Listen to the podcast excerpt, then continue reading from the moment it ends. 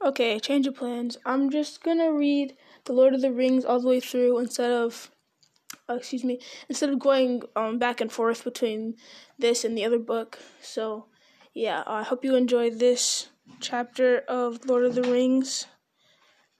Um, the Lord of the Rings by J.R.R. Tolkien, continuing the story of The Hobbit.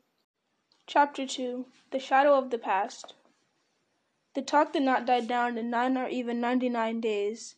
The second appearance of Mr. Bilbo Baggins was, discu- was discussed in Hobbiton, and indeed all over the Shire, for a year and a day, and was remembered much longer than that. It became a fireside story for young hobbits, and eventually Mad Baggins, who used to vanish with a bang and a flash, and reappear with bags of jewels and gold, became a favorite character of legend and lived on long after all the true events were forgotten. But in the meantime, the general opinion in the neighborhood was that Bilbo, who had always been rather cracked, had at, last gone quite mad, and had run off into the blue. There he undoubtedly fallen into a pool or a river, and come to a tragic but hardly untimely end. The blame was most, mostly laid on Gandalf. If only that dratted wizard will leave young Frodo alone, perhaps he'll settle down and grow some hobbit sense, they said. And to all appearance the wizard did leave Frodo alone, and he did settle down, but the growth of hobbit sense was not very noticeable. Indeed, he had at once began to carry on Bilbo's reputation for oddity. He refused to go into mourning, and the, and the next year he gave party in honor of Bilbo's hundred and twelfth birthday, which he called a hundred weight fest. But that was short of the mark, for twenty guests were invited, and there were several meals at which it snowed food and rained drink, as hobbits say. Some people were rather shocked, but Frodo kept up the custom of giving Bilbo's birthday party year after year until they got used to it. He said that he did not think Bilbo was dead. When they asked, Where is he then? he shrugged his shoulders. He lived alone, as Bilbo had done, but he had a good many friends, especially among the younger hobbits, mostly descendants of the old Took, who was who had as children been fond of Bilbo and often in and out of Bag End. Folco Boffin and Fredegar Bolger were two of these people, but his closest friends were Peregrine Took, usually called Pippin, and Merry Brandybuck. His real name was Meriadoc, but that was seldom remembered. Frodo went tramping over the Shire with them, but more often he wandered by himself, and to the amazement of sensible folk he was sometimes seen far from home walking in the hills and woods under the starlight. Merry and Pippin suspected that he visited the elves at times, as Bilbo had done. As time went on, people began to notice that Frodo also showed signs of good preservation. Outwardly, he retained the appearance of a robust and energetic hobbit, just out of his tweens. Some folk have all the luck, they said, it was not until Frodo approached the usually more sober age of fifty that they began to think it queer. Frodo himself, after the first shock, found that being his own master and the Mr. Baggins of Bag End was rather pleasant. For some years he was quite happy, and did not worry much about the future. But half unknown to himself the regret that he had not gone with Bilbo was steadily growing. He found himself wondering at times, especially in the autumn, about the wild lands, and strange visions of mountains that he had never seen came into his dreams. He began to say, say to himself, Perhaps I shall cross the river myself one day, to which the other half of his mind always replied, Not yet. So it went on, until his forties were running out, and his fiftieth birthday was drawing near. Fifty was a number that he felt was somehow significant, or ominous. It was at any rate at the age that adventure had suddenly befallen Bilbo. Frodo began to feel restless, and the old path seemed too well trodden. He looked at maps and wondered what lay beyond their edges. Maps made in the Shire showed mostly white spaces beyond its borders. He took to wandering further afield and more often by himself, and Merry and his other friends watched him anxiously. Often he was seen walking and talking with the strange wayfarers that began at this time to appear in the Shire. There were rumors of strange things happening in the world outside, and as Gandalf had not at the time appeared or sent any messages for several years, Frodo gathered all the news he could. Elves, who seldom walked in the Shire, could now be seen passing westward through the woods in the evening, passing and not returning, but they were leaving Middle Earth and were no longer concerned with its troubles. There were, however, dwarfs on the road in unusual numbers.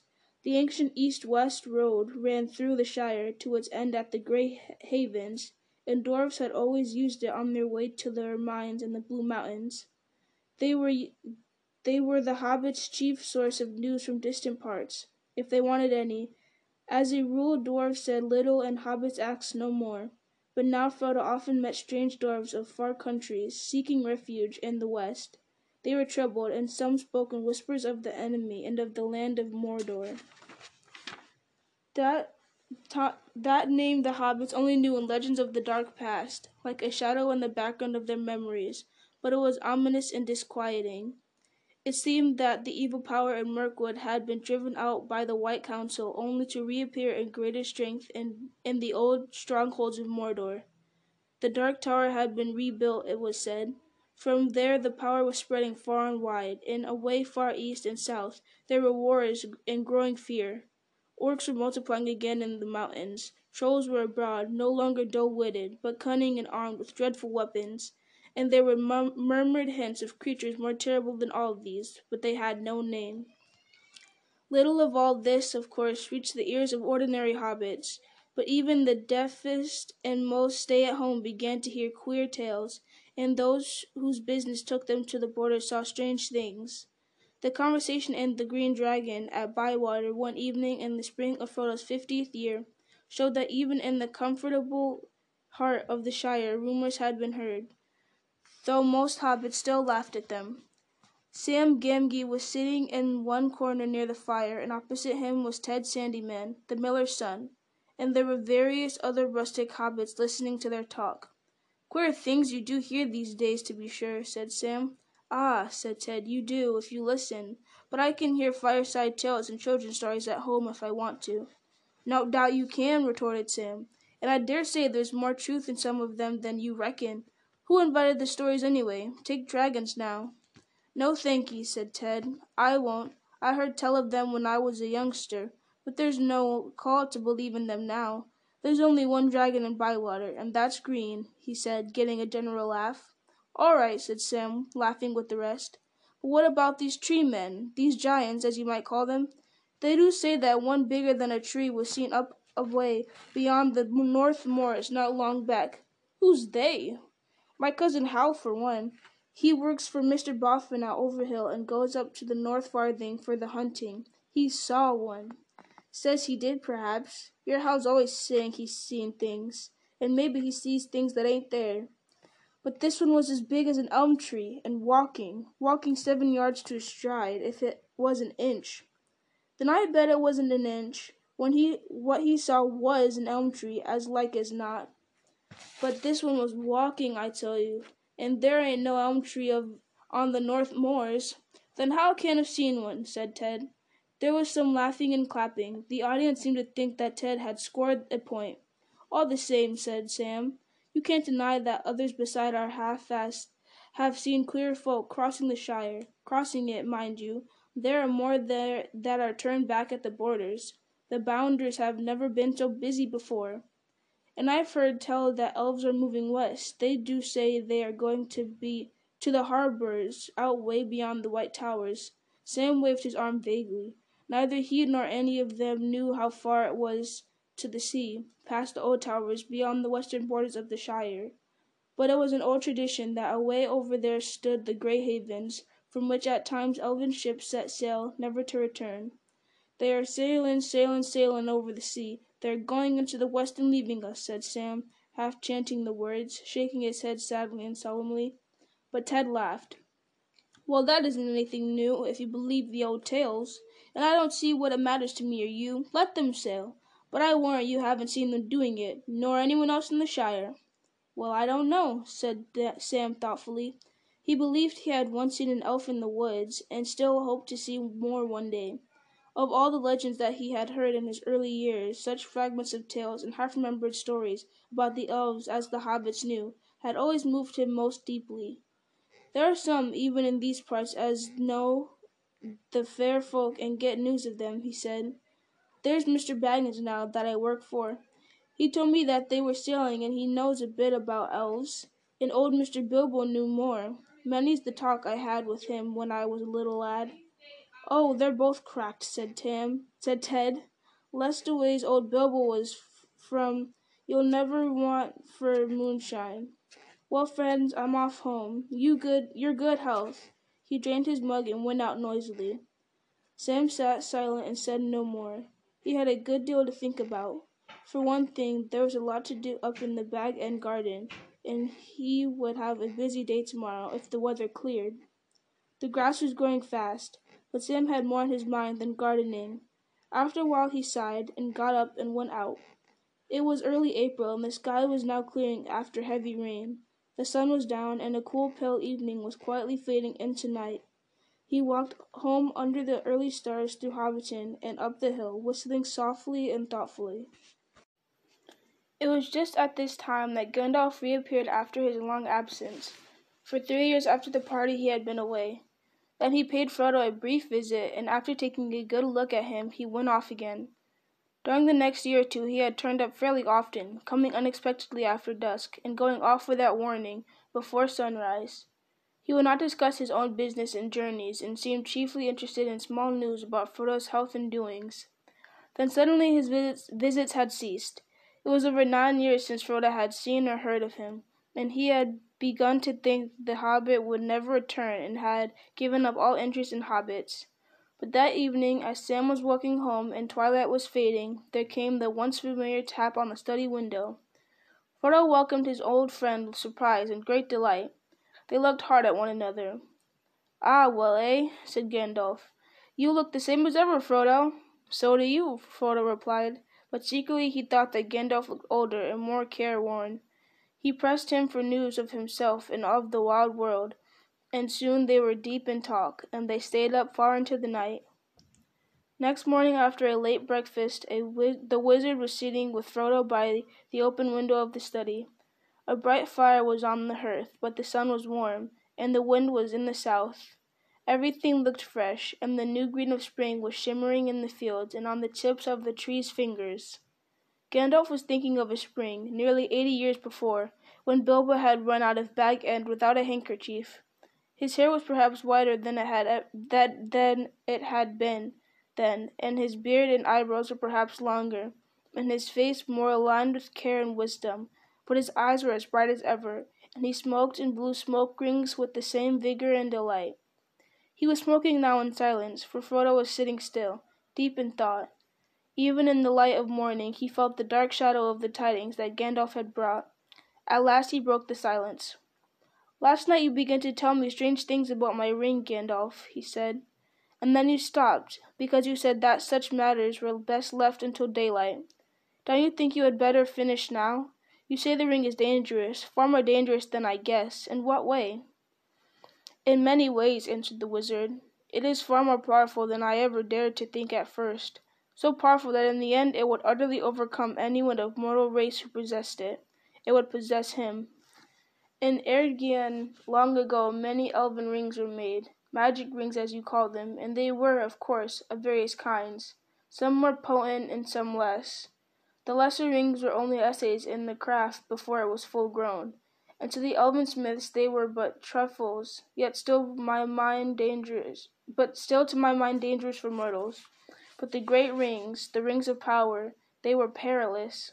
A mortal, Frodo, who keeps one of the great rings, does not die, but he does not grow or obtain more life. He merely continues, until at last every minute is a weariness. And if he often uses the ring to make himself invisible, he fades. He becomes in the end invisible permanently, and walks in the twilight under the eye of the dark power that rules the rings. Yes, sooner or later, later if he is strong or well meaning to begin with, but neither strength nor good purpose will last. Sooner or later the dark power will devour him. How terrifying! said Frodo. There was another long silence. The sound of Sam Gamgee cutting the lawn came in from the garden. How long have you known this? asked Frodo at length. And how much did Bilbo know? Bilbo knew no more than, than he told you, I am sure, said Gandalf. He would certainly never have passed on to you anything that he thought would be a danger, even though I promised to look after you. He thought the ring was very beautiful, and very useful at need, and if anything was wrong or queer, it was himself. He said that it was growing on his mind, and he was always worrying about it, but he did not suspect that the ring itself was to blame, though he had found out the same thing needed looking after. It did not seem always of the same size or weight. It shrank, or expanded in an odd way, and might suddenly slip off a finger where it had been too tight. Yes, he warned me of that in his last letter, said Frodo. So I have always kept it on its chain. Very wise, said Gandalf. But as for his long life, Bilbo never connected it with the ring at all. He took all the credit for that to himself, and he was very proud of it, though he was getting restless and uneasy. Thin and stretched, he said, a sign that the ring was getting control. How long have you known all this? asked Frodo again. Known? said Gandalf. I have known much that only the wise know, Frodo. But if you mean known about this ring, well, I still do not know, one might say. There is a last test to make, but I no longer doubt my guess. When did I first begin to guess? he mused, searching back in memory. Let me see. It was in the year that the White Council drove the Dark Power from Mirkwood, just before the Battle of Five Armies, that Bilbo found his ring. A shadow fell on my heart then, though I did not know yet what I feared. I wondered often how Gollum came by a great ring as plainly as as plainly, plainly it was, that at least was clear from the first. Then I heard Bilbo's strange story of how he had won it, and I could not believe it. When I at last got the truth out of him, I saw at once that he had been trying to put his claim to the ring beyond doubt, much like Gollum with his birthday present. The lies were too much alike for my comfort. Clearly the ring had an unwholesome power that set to work on its keeper at once. That was the first real warning I had that all was not well. I told Bilbo often that such rings were better left unused, but he resented it, and soon got angry. There was a little there was little else that I could do. I could not take it from him without doing greater harm, and I had no right to do so, anyway. I could only watch and wait. I might perhaps have consulted Saruman the White, but something also but something always held me back. Who is he? asked Frodo. I have never heard of him before. Maybe not, answered Gandalf. Hobbits are, or were, no concern of his. Yet he is great among the wise. He is the chief of my order and the head of the council. His knowledge is deep, but his pride has grown with it, and he takes ill any he takes ill any meddling. The lore of the elven rings, great and small, is his province. He has long studied it, seeking the lost secrets of their making. But when the rings were debated in the council, all that he would reveal to us of his ring lore told against my fears. So my doubt slept, but uneasily. Still I watched and waited. And all seemed with Bilbo, and the years passed, yes, they passed, and they seemed not to touch him. He showed no signs of age. The shadow fell on me again, but I said to myself, after all, he comes of a long lived family on his mother's side. There is time yet. Wait! And I waited until that night when he left his house. He said and did things that filled me with fear that no words of Saruman could ally. I knew at last that something dark and deadly was at work, and I have spent most of the years since then in finding out the truth of it. There wasn't any permanent harm done, was there? asked Frodo anxiously. He would get all right in time, wouldn't he? Be able to rest in peace, I mean? He felt better at once, said Gandalf, but there is only one power in this world that knows all about the rings and their effects, and as far as I know there is no power in the world that knows all about the hobbits.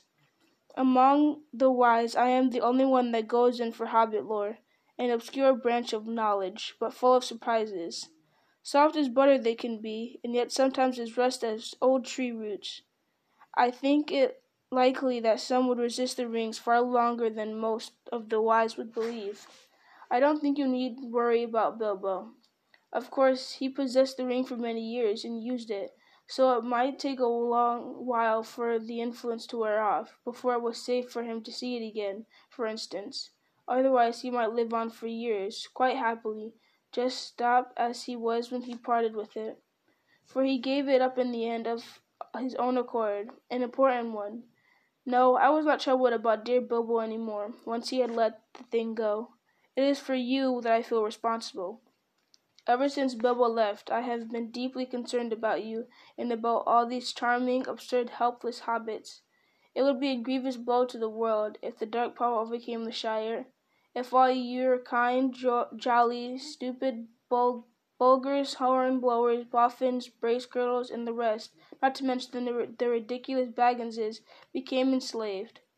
Frodo shuddered. But why should we be? he asked. And why should he want such slaves? To tell you the truth, replied Gandalf, I believe that hitherto, hitherto, mark you, he has, um, he has entirely overlooked the existence of hobbits. You should be thankful. But your safety is past. He does not need you, and many, he has many more useful servants. But he won't forget you again. And hobbits as miserable slaves would please him far more than hobbits happy and free. There is such a thing as malice and revenge. Revenge, said Frodo. Revenge for what? I still don't understand what all this has to do with Bilbo and myself and our ring. It has everything to do with it, said Gandalf. You do not know the real peril yet, but you shall. I was not sure of it myself when I was last here, but the time has come to speak. Give me the ring for a moment. Frodo took it from his breeches pocket, where it was clasped to a chain that hung from its from his belt. He unfastened it and handed it slowly to the wizard. It felt suddenly very heavy, as if either it or Frodo himself was in some way reluctant, reluctant for Gandalf to touch it. Gandalf held it up. It looked to be made of pure and solid gold. Can you see any markings on it? he asked. No, said Frodo. There are none. It is quite plain, and it never shows a scratch or sign of wear. Well, then, look! To Frodo's astonishment and distress, the wizard threw it suddenly into the middle of a glowing corner in the fire. Frodo gave a cry and groped for the tongs, tongs, but Gandalf held him back. "Wait!" he said in a commanding voice, giving Frodo a quick look under his from under his bristling brows. No apparent change came over the ring. After a while Gandalf got up, closed the shutters outside the window, and drew the curtains. The room became dark and silent, through, though the clack of Sam's shears, now nearer to the windows, could still be heard faintly from the garden. For a moment the wizard stood looking at the fire. Then he stooped and removed the ring to the hearth with the tongs, and at once picked it up. Frodo gasped. "It is quite cool," said Gandalf. "Take it." Frodo received it on his head, on his shrinking, palm. It seemed to have become thicker and heavier than ever. "Hold it up," said Gandalf, "and look closely."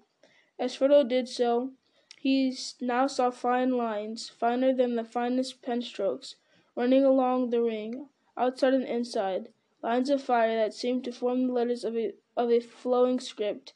They shone piercingly bright and yet remote, as if out of a great depth. I cannot read the fiery letters, said Frodo, in a quavering voice. No, said Gandalf, but I can. The letters are Elvish, of an ancient mode, but the, lang- but the language is that of Mordor, which I will not utter here but this is the common tongue, is what is said. Close enough. One ring to rule them all, one ring to find them, one ring to bring them all in, and in the darkness bind them. It is only two lines of a verse long known in elven lore. Three rings for the elven kings under the sky, seven for the dwarf woods in their halls of stone, nine for mortal men doomed to die, one for the dark lord of his dark throne, in the land of Mordor where the shadows lie. One ring to rule them all, one ring to find them, one ring to bring them all, and in the darkness bind them. In the land of Mordor where the shadows lie. He paused, and then slowly in a deep voice, This is the Master Ring, the one ring to rule them all. This is the one ring that he lost many ages ago, to the great weakening of his power. He greatly desires it, desires it, but he must not to get it. Frodo sat silent and motionless. Fear seemed to stretch out a vast hand, like a dark cloud rising in rising in the east and looming up to engulf him. "This ring," he stammered. "How how on earth did it come to me?" "Ah," said Gandalf, "that is a very long story. The beginnings lie in the black years, which only the lore matters now remember. If I were to tell you that if I were to tell you all that tale, we should still be sitting here when spring has passed into winter. But last night I told you of Sauron the Great, the Dark Lord. The rumors that you have heard are true. He has indeed arisen again, and left his hold in Mirkwood and returned to his ancient fastness in the Dark Tower of Mordor. That name even you hobbits have heard of, like a shadow on the borders of old stories. Always after a defeat and a respite, the shadow takes another shape and grows again. I wish it need not have happened in my time, said Frodo.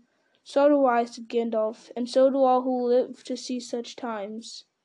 But that is not for them to decide, and we and we all all we have to decide is what to do with the time that is given us. And already, Frodo, our time is beginning to look black. The enemy is fast becoming very strong. His plans are far from ripe, I think, but they are ripening. We shall be hard put to it. We should be very hard put to it, even if it were not for this dreadful chance.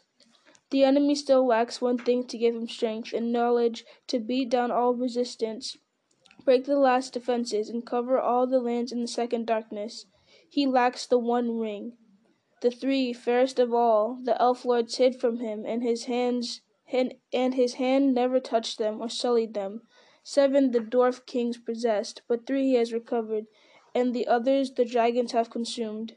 Nine he gave to mortal men, proud and great, and so ensnared them. Long ago they fell under the dominion of the One, and they became ring wraiths, shadows under his great shadow, his most terrible servants. Long ago. It is many a year since the nine walked abroad, yet who knows?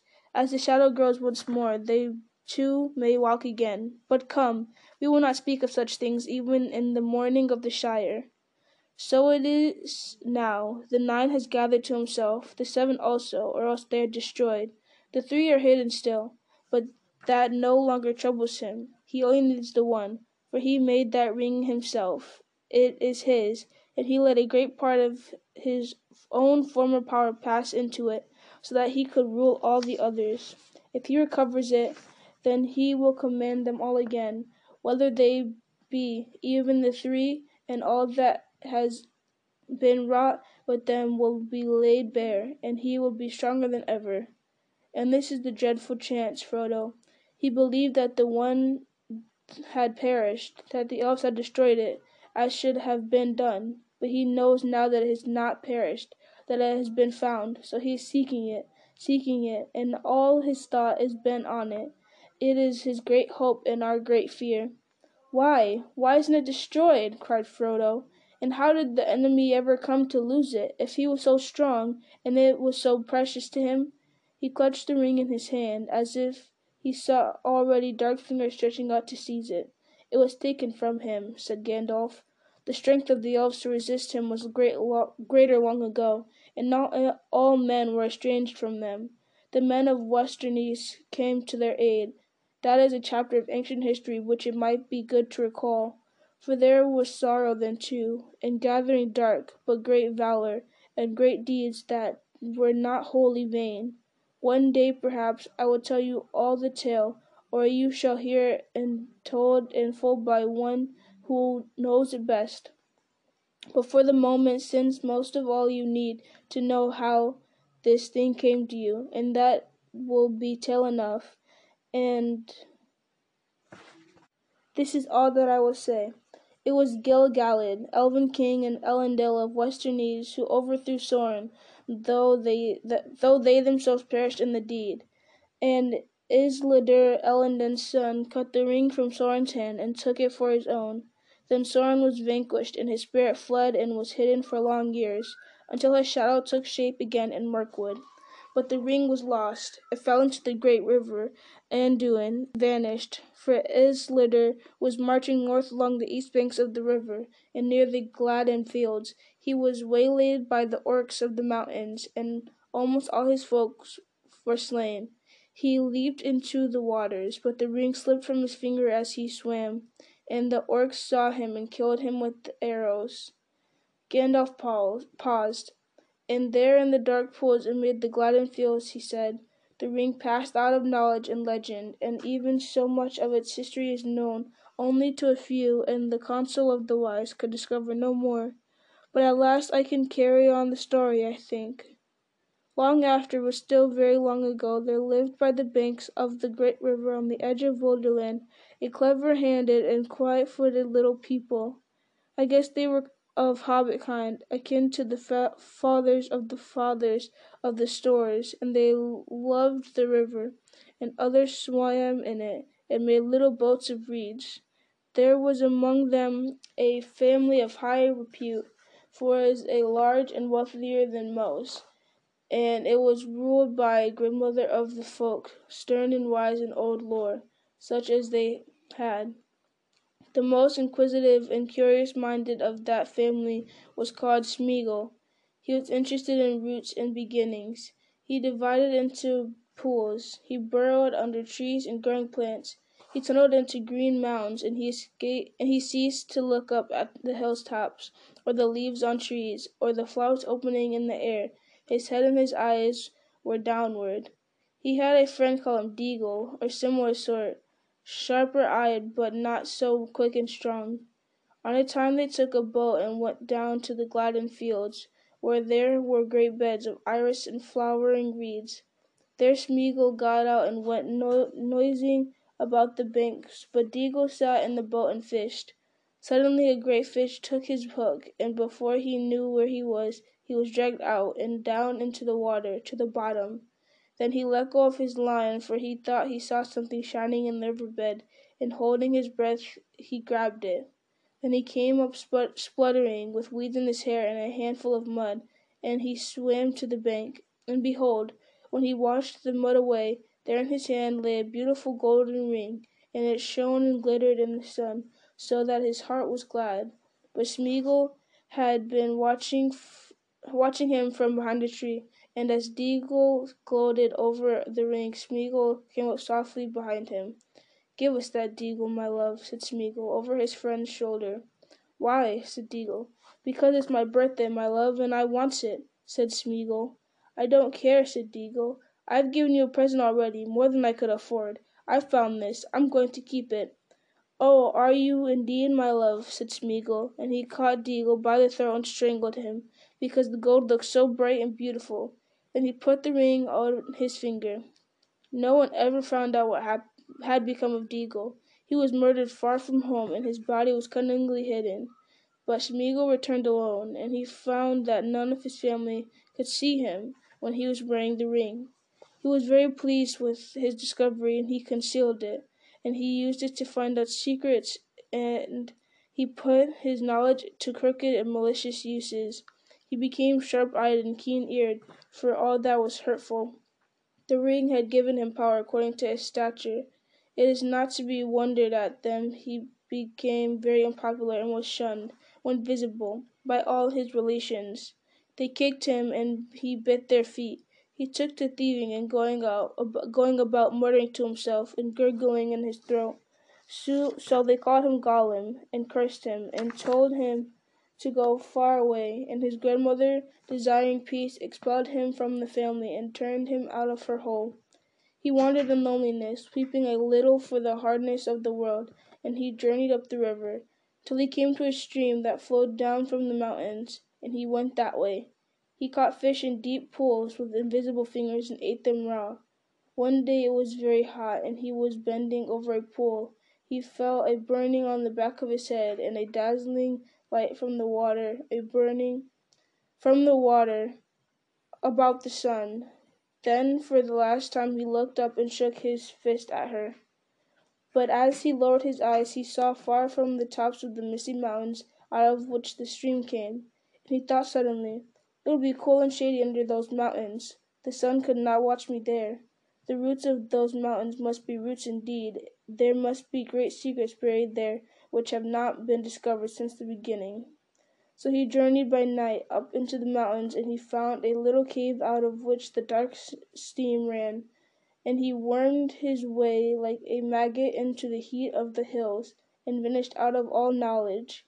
The ring went into the shadows with him, and even the marker, when his powers had begun to grow again, could learn nothing of it. Gollum, cried Frodo. Gollum, do you know this is the very Gollum creature that Bilbo met? How loathsome! I, I think it is a sad story, said the wizard, and it might have happened to others, even to some hobbits that I have known.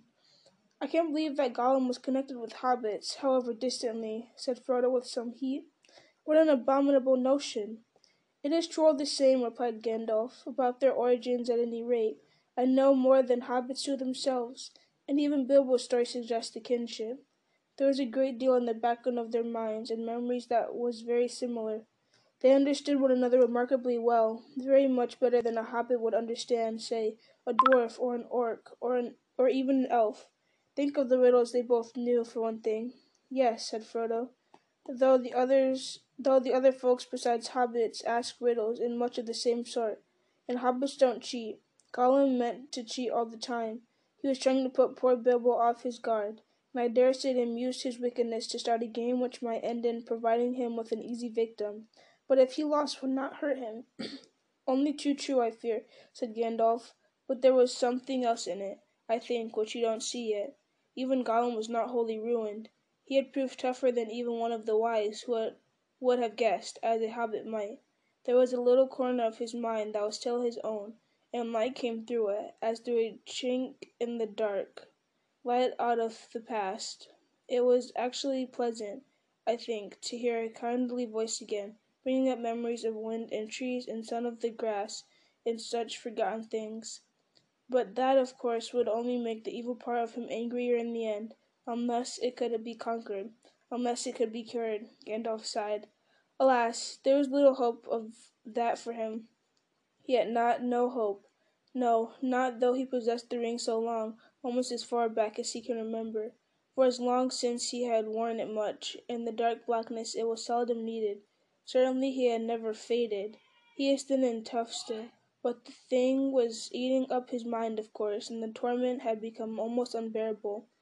All the great secrets under the mountains had turned out to be just empty night. There was nothing more to find out, nothing worth doing, only nasty, furtive eating and resentful remembering. He was altogether wretched. He hated the dark, and he hated the light more. He hated everything, and the ring most of all. What do you mean? said Frodo. Surely the ring was his precious, and the only thing he cared for. But if he hated it, why didn't he get rid of it, or go away and leave it? You ought to begin to understand, Frodo. After all you have heard, said Gandalf, he hated it and loved it, as he hated and loved himself. He cannot get rid of it. He had no will left in the matter.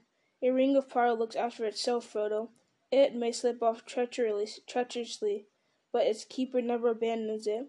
At most he plays with the idea of handing it on to someone else's care, but that only at an early stage, when it first begins to grip. But as far as I know Bilbo alone in history, he has never gone beyond playing, and really done it. He needed all my help too, and even so he would never have just forsaken it, or cast it aside. It was not Gollum, Frodo, but the ring itself that decided things.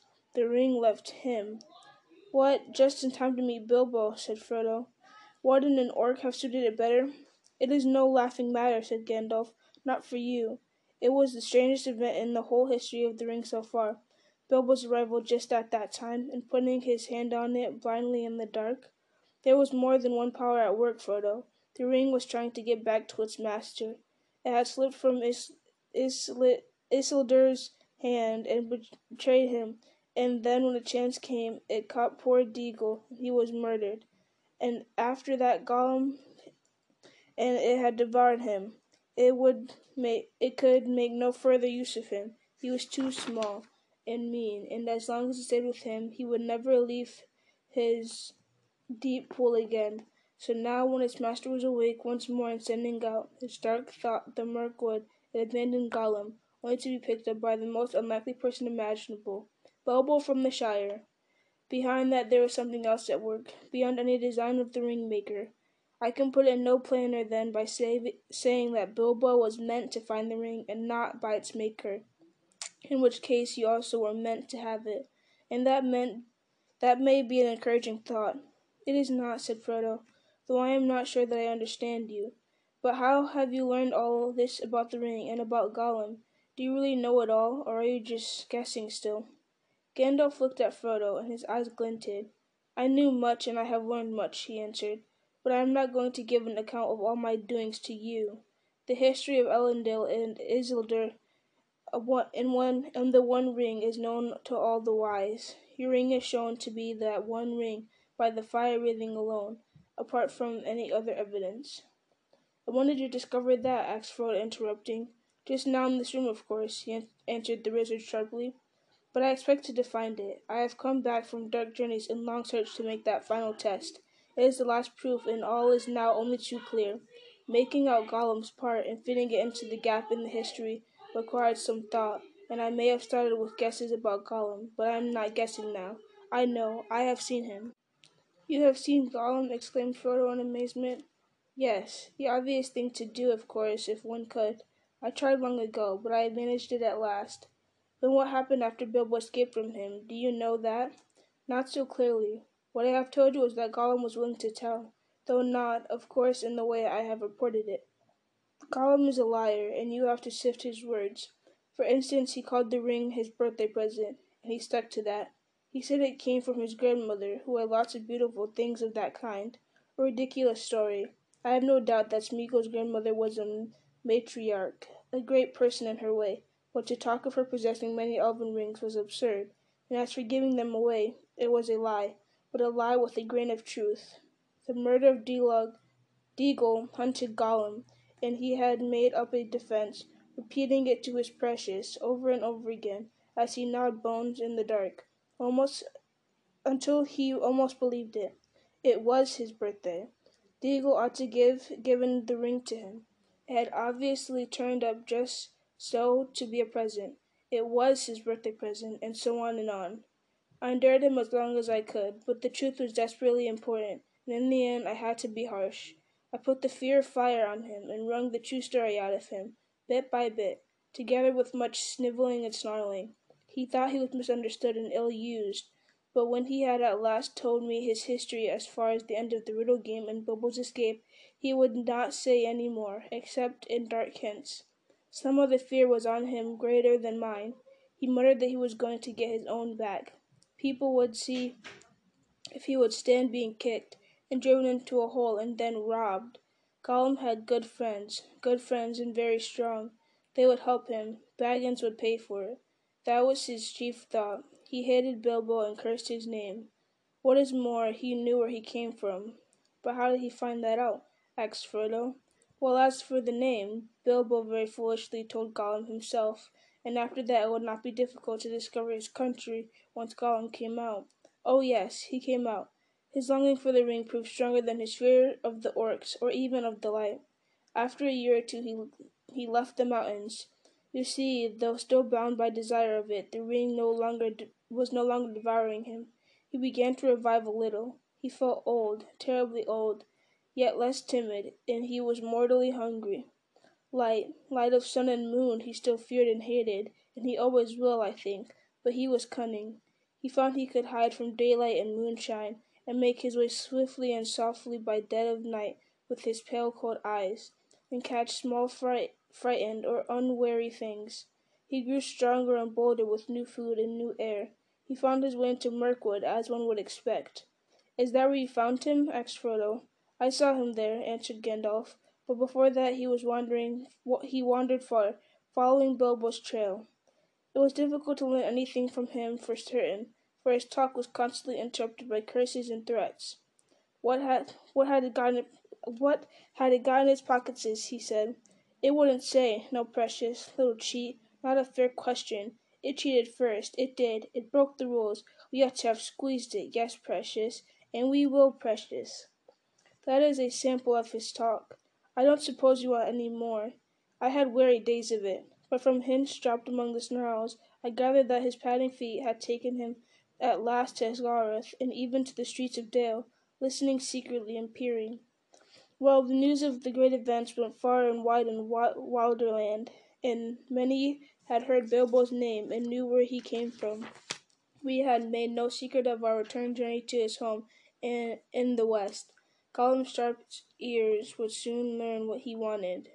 Then why didn't he track Bilbo further? asked Frodo. Why didn't he come to the Shire? Ah, said Gandalf, now we come to it. I think Gollum tried to.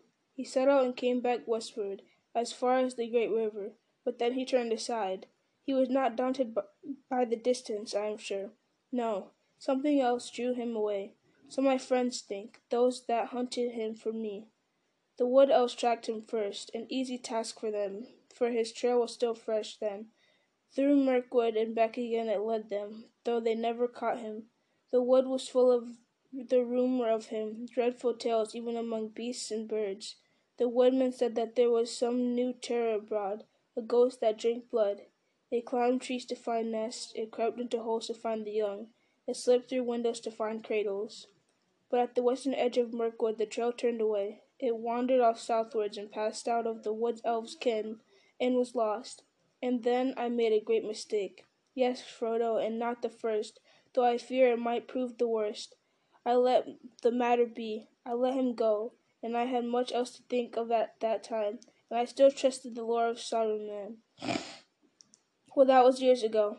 I have paid for it since with many dark and dangerous days. The trail was long cold when I took it up again after Bilbo left here, and my search would have been in vain but for the help that I had from a friend, Aragorn, the greatest traveller and huntsman of this age of the world. Together we sought for Gollum down the whole length of Wilderland, without hope and without success. But at last, when I had given up the chase and turned to other paths, Gollum was found. My friend returned out of great perils, bringing the miserable creature with him. What he had been doing he would not say. He only wept and called us cruel, with many a Gollum in his throat. And when we pressed him, he whined and cringed, and rubbed his long hands licking his fingers as if they pained him, as if he remembered some old torture. But I am afraid there is no possible doubt. He made he had made his slow sneaking way, step by step, mile by mile, south, down at last to the land of Mordor. A heavy silence fell on the room. Frodo could hear his heart beating. Even outside, everything seemed still. No sound of Sam's shears could now be heard. Yes, to Mordor, said Gandalf. Alas, Mordor draws all wicked things, and the dark power is bending all its will to gather them there. The ring of the enemy would leave its mark too, leave him open to the summons, and all folk were whispering then to the new shadow in the south and its hatred of the west. There were his fine new friends, who would help him in his revenge. Wretched fool! In that land he would learn much, too much for his comfort, and sooner or later, as he lurked and pried on the borders, he would be caught and taken for examination. That was the way of it, I fear. When he was found he had already been there long, and was and was on his way back, on some errand of mischief. But that does not matter much now. His worst mischief was done. Yes, alas! Through him the enemy has learned that the one has been found again, and knows where Isildur fell. He knows where Gollum found his ring. He knows that it is a great ring, for it gave long life. He knows that it is not one of the three, for they have never been lost, and they endure no evil. He knows that it is not one of the seven or the nine, for they are accounted for. He knows that it is the one, and he has la- and he has at last heard, I think, of hobbits and the Shire. The Shire, he may be seeking for it now, if he has not already found out where it lies. Indeed, Frodo, I fear that he may even think that the long unnoticed name of Baggins has become important. But this is terrible, cried Frodo. Far worse than the worst that I imagined from your hints and warnings. Oh, Gandalf, best of friends, what am I to do? For now I am really afraid. What am I to do? What a pity that Bilbo did not stab that vile creature when he had a chance. Pity? It was pity that stayed his hand. Pity and mercy, not to strike without need. And he has been well rewarded, Frodo. Be sure that he took so little hurt from the evil and escaped in the end, because he began his ownership of the ring so, with pity. I'm sorry, said Frodo, but I'm frightened, and I do not feel any pity for Gollum. You have not seen him, Gandalf broke in. No, and I don't want to, said Frodo. I can't understand you. Do you mean to say that you and the elves have let him live on after all those horrible deeds? Not at any rate he is as bad as an orc and just an enemy. He deserves death. Deserves it! I dare say he does. Many that live deserve death, and soon that and some that die deserve life. Can you give it to them? Then do not be too eager to deal out death and judgment, for even the very wise cannot see all ends. I have not much hope that Gollum can be cured before he dies, but there is a chance of it, and he is bound up with fate with the fate of the ring. My heart tells me that he has some part to play yet, for good or ill, before the end, and when that comes the pity of Bilbo may rule the fate of many, yours not least. In any case, we did not kill him. He is very old and very wretched. The wood elves have him in prison, but they treat him with such kindness as they can find in their wise hearts. All the same, said Frodo, even if Bilbo cannot kill Gollum, I wish he had not kept the ring. I wish he had never found it, and that I had not got it. Why did you let me keep it? Why didn't you make me throw it away, or or destroy it? Let you, make you, said the wizard. Haven't you been listening to all that I have said? You are not thinking of what you are saying. But as for throwing it away, that was obviously wrong. These rings have a way of being found. In evil hands it might have done great, ha, great evil. Worst of all, it might have fallen into the hands of the enemy.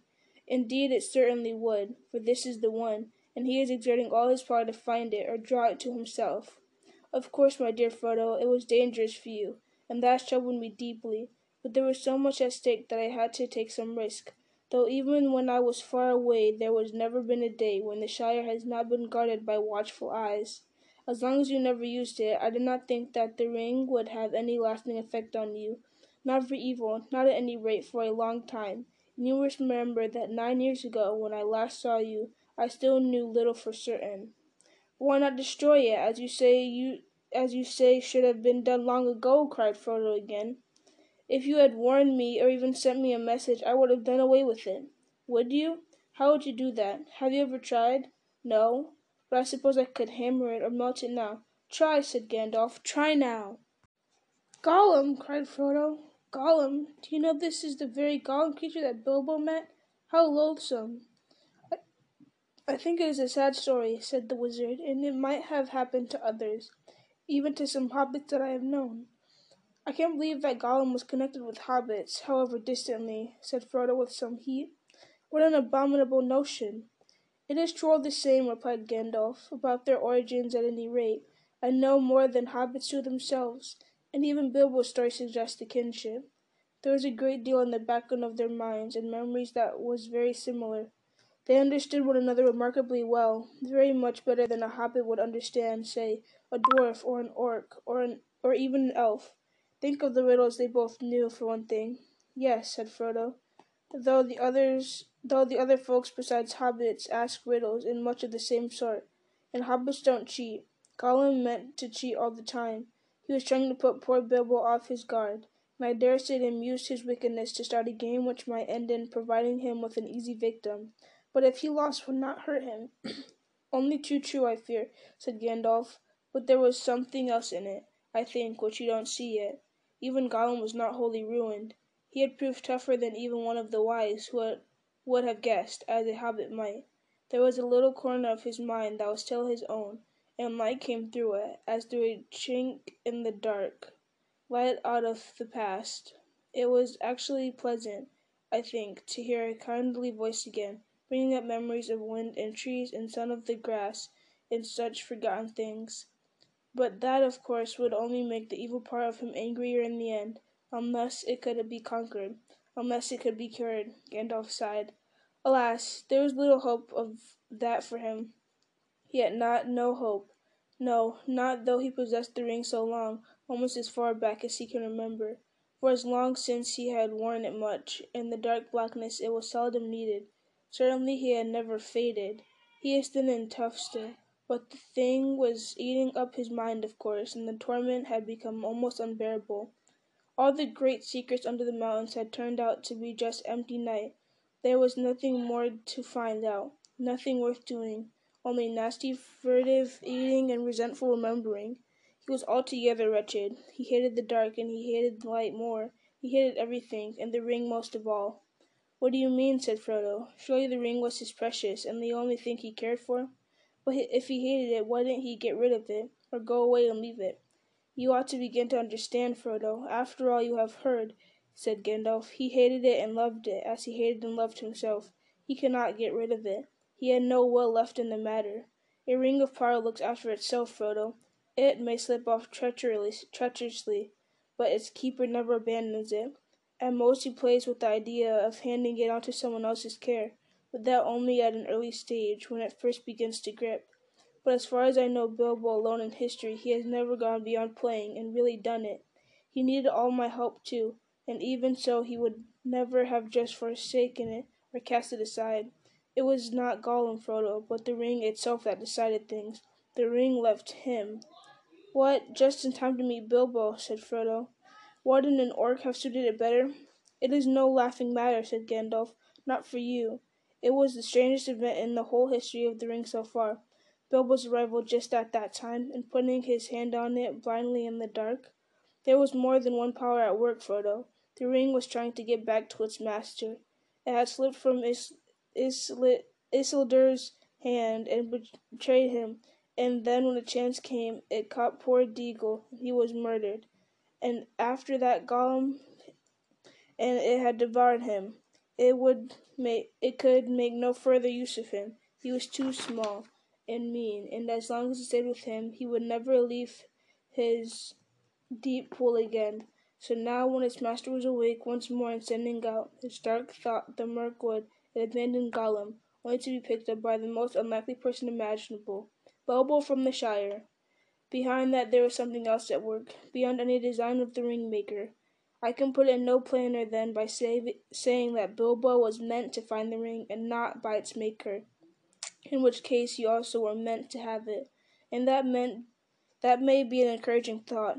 It is not, said Frodo, though I am not sure that I understand you. But how have you learned all this about the ring and about Gollum? Do you really know it all, or are you just guessing still? Gandalf looked at Frodo, and his eyes glinted. I knew much, and I have learned much, he answered, but I am not going to give an account of all my doings to you. The history of Elendil and Isildur uh, in one and the One Ring is known to all the wise. Your ring is shown to be that one ring by the fire breathing alone, apart from any other evidence. And when did you discover that? asked Frodo, interrupting. Just now in this room, of course, he answered the wizard sharply. But I expected to find it. I have come back from dark journeys and long search to make that final test. It is the last proof, and all is now only too clear.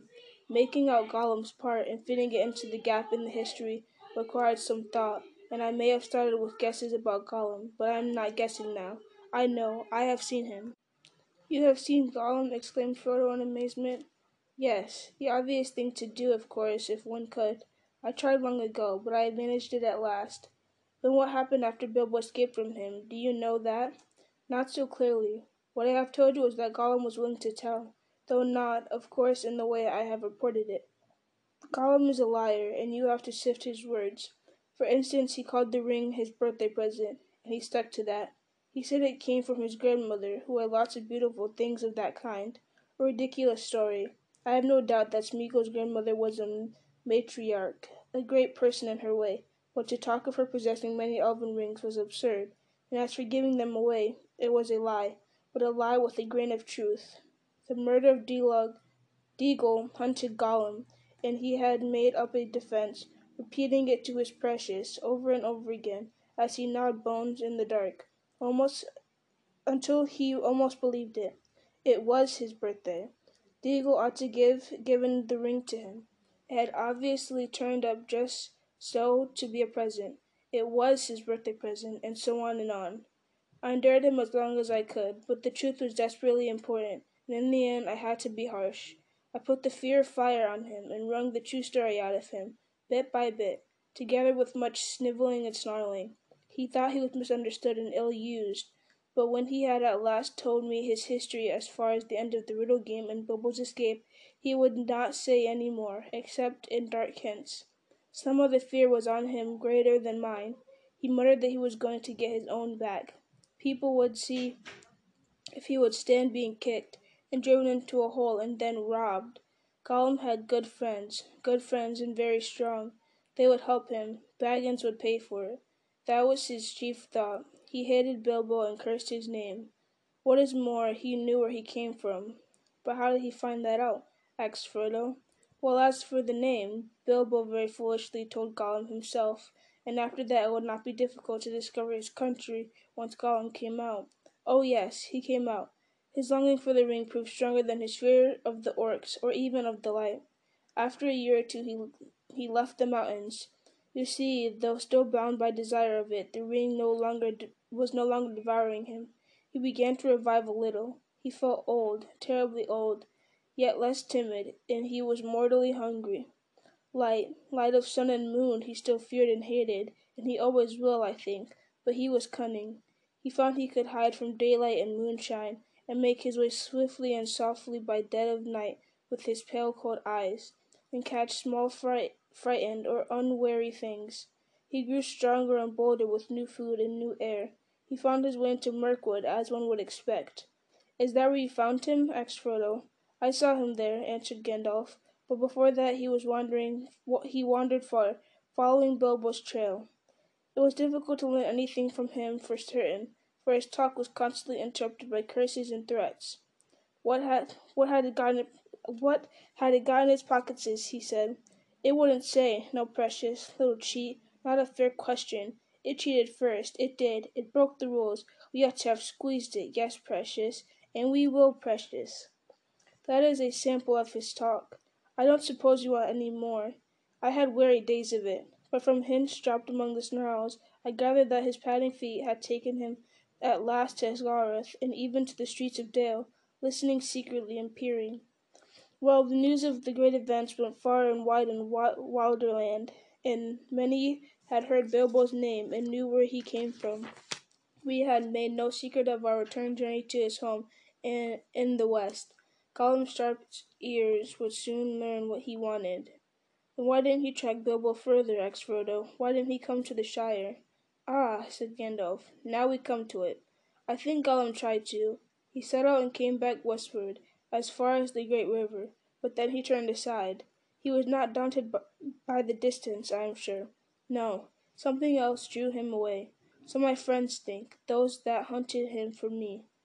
The wood elves tracked him first, an easy task for them, for his trail was still fresh then. Through Mirkwood and back again it led them, though they never caught him.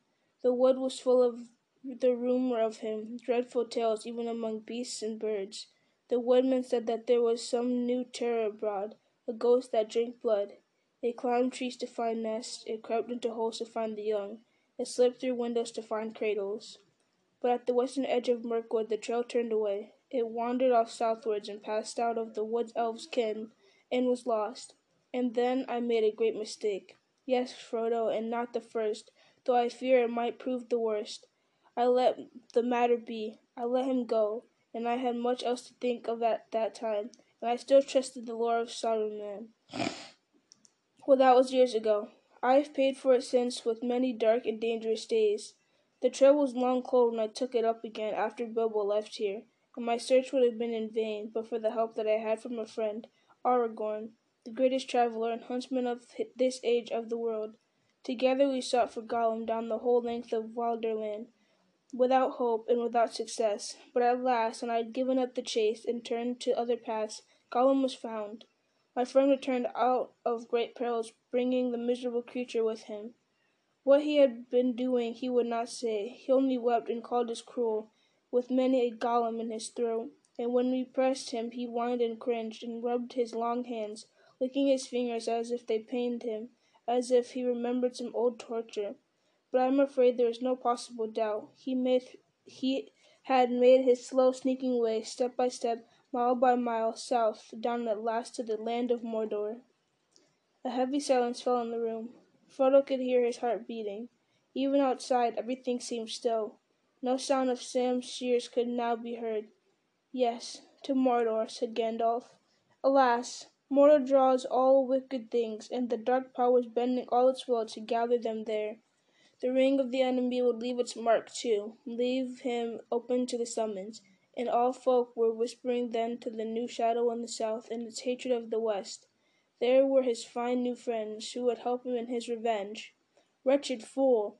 In that land he would learn much, too much for his comfort, and sooner or later, as he lurked and pried on the borders, he would be caught and taken for examination. That was the way of it, I fear. When he was found, he had already been there long, and was and was on his way back, on some errand of mischief. But that does not matter much now. His worst mischief was done. Yes, alas! Through him the enemy has learned that the One has been found again, and knows where Isildur fell. He knows where Gollum found his ring. He knows that it is a great ring, for it gave long life. He knows that it is not one of the three, for they have never been lost, and they endure no evil. He knows that it is not one of the seven or the nine, for they are accounted for. He knows that it is the one, and he has la- and he has at last heard, I think, of hobbits and the Shire. The Shire. He may be seeking for it now, if he has not already found out where it lies. Indeed, Frodo, I fear that he may even think that the long unnoticed name of Baggins has become important. But this is terrible, cried Frodo. Far worse than the worst that I imagined from your hints and warnings. Oh, Gandalf, best of friends, what am I to do? For now I am really afraid. What am I to do? What a pity that Bilbo did not stab that vile creature when he had a chance. Pity? It was pity that stayed his hand. Pity and mercy, not to strike without need. And he has been well rewarded, Frodo. Be sure that he took so little hurt from the evil and escaped in the end, because he began his ownership of the ring so, with pity. I'm sorry, said Frodo, but I am frightened, and I do not feel any pity for Gollum. You have not seen him, Gandalf broke in. No, and I don't want to, said Frodo. I can't understand you. Do you mean to say that you and the elves have let him live on after all those horrible deeds? At any rate he is as bad as an orc and just an enemy. He deserves death. Deserves it! I dare say he does. Many that live deserve death, and soon that and some that die deserve life. Can you give it to them? Then do not be too eager to deal out death and judgment, for even the very wise cannot see all ends. I have not much hope that Gollum can be cured before he dies, but there is a chance of it, and he is bound up with fate with the fate of the ring. My heart tells me that he has some part to play yet, for good or ill, before the end, and when that comes the pity of Bilbo may rule the fate of many, yours not least. In any case, we did not kill him. He is very old and very wretched.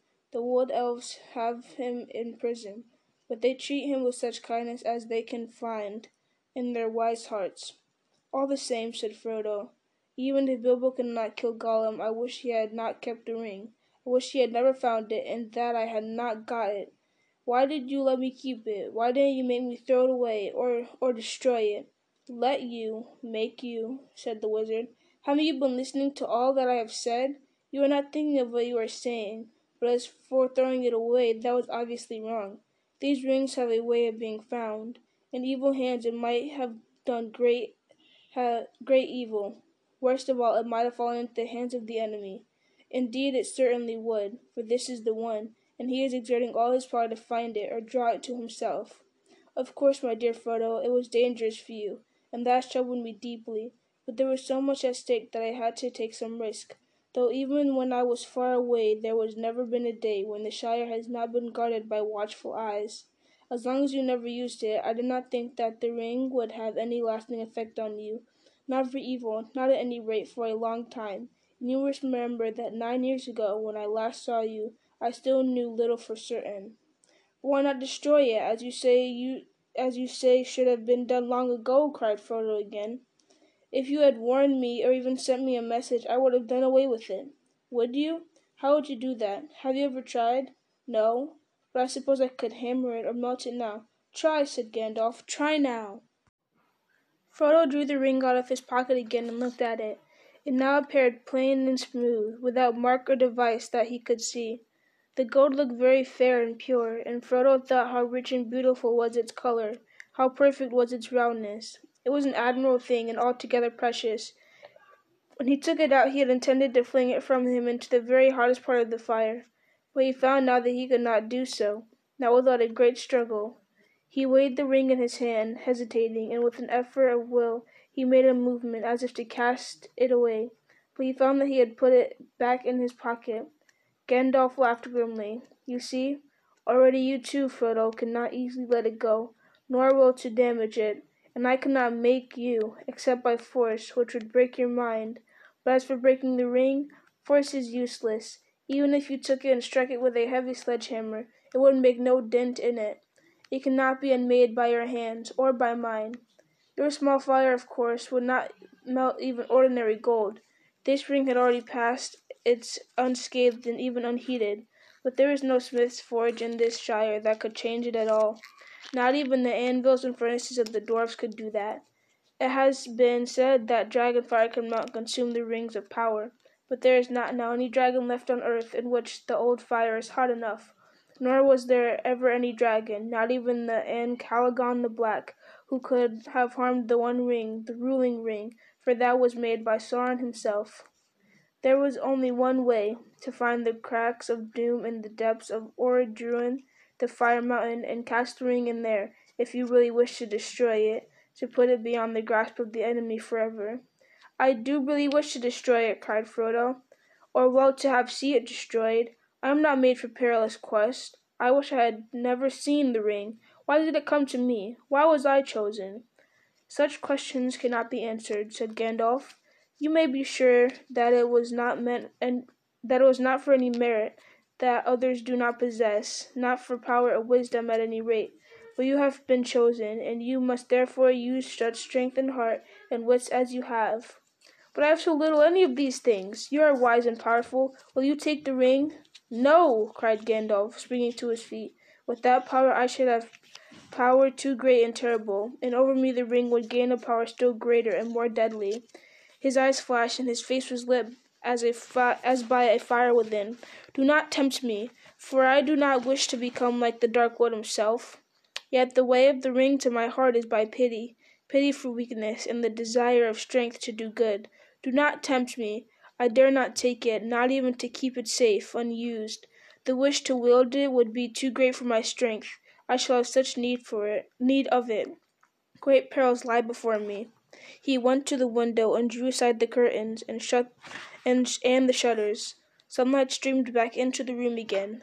Sam passed along the path outside whistling. And now, said, said the wizard, turning back to Frodo, the decision lies with you, but I will always help you.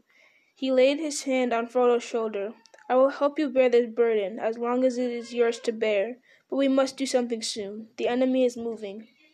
There was a long silence. Gandalf sat down and puffed at his pipe, as if lost in thought. His eyes seemed closed, but under the lids he was watching Frodo intently. Frodo gazed fixedly at the red embers on the hearth until they filled all his visions, and he seemed to be looking down into profound wells of fire. He was thinking of the fabled cracks of doom and the terror of the fiery mountain. Well, said Gandalf at last, what are you thinking about? Have you decided what to do? No, answered Frodo, coming back to himself out of the darkness, and finding to his surprise that it was not dark, and yet out of the window he could see the sunlight garden. Or perhaps yes. As far as I understand what you have said, I suppose I must keep the ring and guard it, at least for the present, whatever it may do to me. Whatever it may do, it will be slow, slow to evil, if you keep it with that purpose, said Gandalf. I hope so, said Frodo but I hope that you may find some other better keeper soon. But in the meanwhile, it seems that I am a danger, a danger to all that live near me. I cannot keep the ring and stay here. I ought to leave Bag End, leave the Shire, leave everything and go away. He sighed. I should like to save the Shire if I could, though there may, though there have been times when I thought the inhabitants too stupid and dull for words, and I felt that an earthquake or an invasion of dragons might be good for them.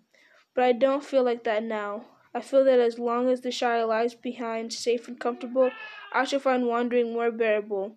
I shall know that somewhere there is a firm foothold, even in my even if my feet cannot stand there again. Of course, I have sometimes thought of going away, but I imagined that as a kind of holiday, a series of adventures like Bilbo's or better, ending in peace. But this would mean exile, a flight from a, from danger into danger, drawing it after me, and I suppose I must go alone if I'm to do that and save the Shire. But I feel very small and very uprooted, and well, desperate. The enemy is so strong and terrible. He did not tell Gandalf, but as he was speaking, a great desire to follow Bilbo flamed up in his heart. To follow Bilbo, and even perhaps to find him again. It was so strong that it overcame his fear. He could almost have run out there and then down the road without his hat, as Bilbo had done on a similar morning long ago. My dear Frodo, exclaimed Gandalf, hobbits really are amazing creatures, as I have said before. You can learn all that there is to know about their ways in a month, and yet after a hundred years they can still surprise you at a pinch. I hardly expect to get such an answer, not even from you. But Bilbo made no mistake in choosing his heir, though he th- though he little thought how important it would prove. I'm afraid you are right. The ring will not be able to stay hidden in the Shire in the Shire much longer, and for your own sake, as well as for others, you will have to go and leave the name of Baggins behind you. That name will not be safe to have, outside the Shire or in the wild. I will give you a traveling name now. When you go, you go as Mr. Underhill. But I don't think you need to go alone. Not if you not if you know of anyone you can trust and who would be willing to go by your side, and that you would be willing to take into unknown perils. But if you're but if you look for a companion, be careful in choosing, and be careful of what you say, even to your closest friends. The enemy has many spies and many ways of hearing. Suddenly he stopped as if listening. Frodo became aware that all was very quiet, inside and out. Gandalf crept to one side of the window. Then, with a dart, he sprang to the sill and thrust a long arm out and downwards. There was a squawk, and up came Sam Gamgee's curly head, hauled by one ear. Well, well, bless my beard, said Gandalf. Sam Gamgee, is it? Now what may you be doing? Lord bless you, Mr. Gandalf, sir, said Sam. Nothing, leastways, I was tr- just trimming the grass border under the window, if you follow me. He picked up his shears and exhibited them as evidence. I don't, said Gandalf grimly. It is some time since I last heard the sound of your shears. How long have you been eavesdropping? Eavesdropping, sir? I don't follow you, begging your pardon. There ain't no eaves at Bag End, and that's a fact. Don't be a fool. What have you heard, and why did you listen? Gandalf's eyes flashed, and his brows stuck out like bristles. Mr. Frodo, sir, cried Sam, quaking, don't let him hurt me, sir. Don't let him turn me to anything unnatural. My old dad would take on so. I meant no harm, on my honor, sir. He won't hurt you, said Frodo, hardly able to keep from laughing, although he was himself startled and rather puzzled. He knows as well as I do that you mean no harm, but just you up and answer his question straight away. Well, sir, said Sam, dithering a little, I heard a deal that I didn't rightly understand about an enemy and rings and Mr. Bilbo, sir, and dragons and a fiery mountain and an elf, sir. I listened because I couldn't help myself, if you know what I mean. Lord bless me, sir, but I do love tales of that sort, and I believe them too, whatever Ted may say. Elves, sir, I would dearly love to see them. Couldn't you take me to see elves, sir, when you go? Suddenly Gandalf laughed. Come inside, he shouted. Putting out both his arms, he lifted the astonished Sam, shears, grass clippings, and all, right through the window and stood him on the floor. Take you to see elves, eh? he said, eyeing Sam closely, but with a smile flickering on his face. So you heard that Mr. Frodo was going away? I did, sir, and that's why I choked. Which you heard seemingly. I tried not to, sir, but it burst out of me. I was so upset. It can't be helped, Sam, said Frodo sadly. He had suddenly realized that flying from the Shire would mean more painful partings than merely saying farewell to the familiar comforts of Bag End. I shall have to go, but and he looked and here he looked hard at Sam. If you really care about me, you will keep that dead secret. See, if you don't if you even breathe the word of that you've heard here, then I hope Gandalf will turn you into a spotted toad and fill the garden full of grass snakes. Sam fell on his knees, trembling. Get up, Sam, said Gandalf. I have thought of something better than that, something to shut your mouth and punish you properly for li- listening. You shall go away with Mr. Frodo. Me, sir? cried Sam, springing all the dog, springing up like a dog invited for a walk. Me go and see elves and all? Hooray! he shouted, and then burst into tears.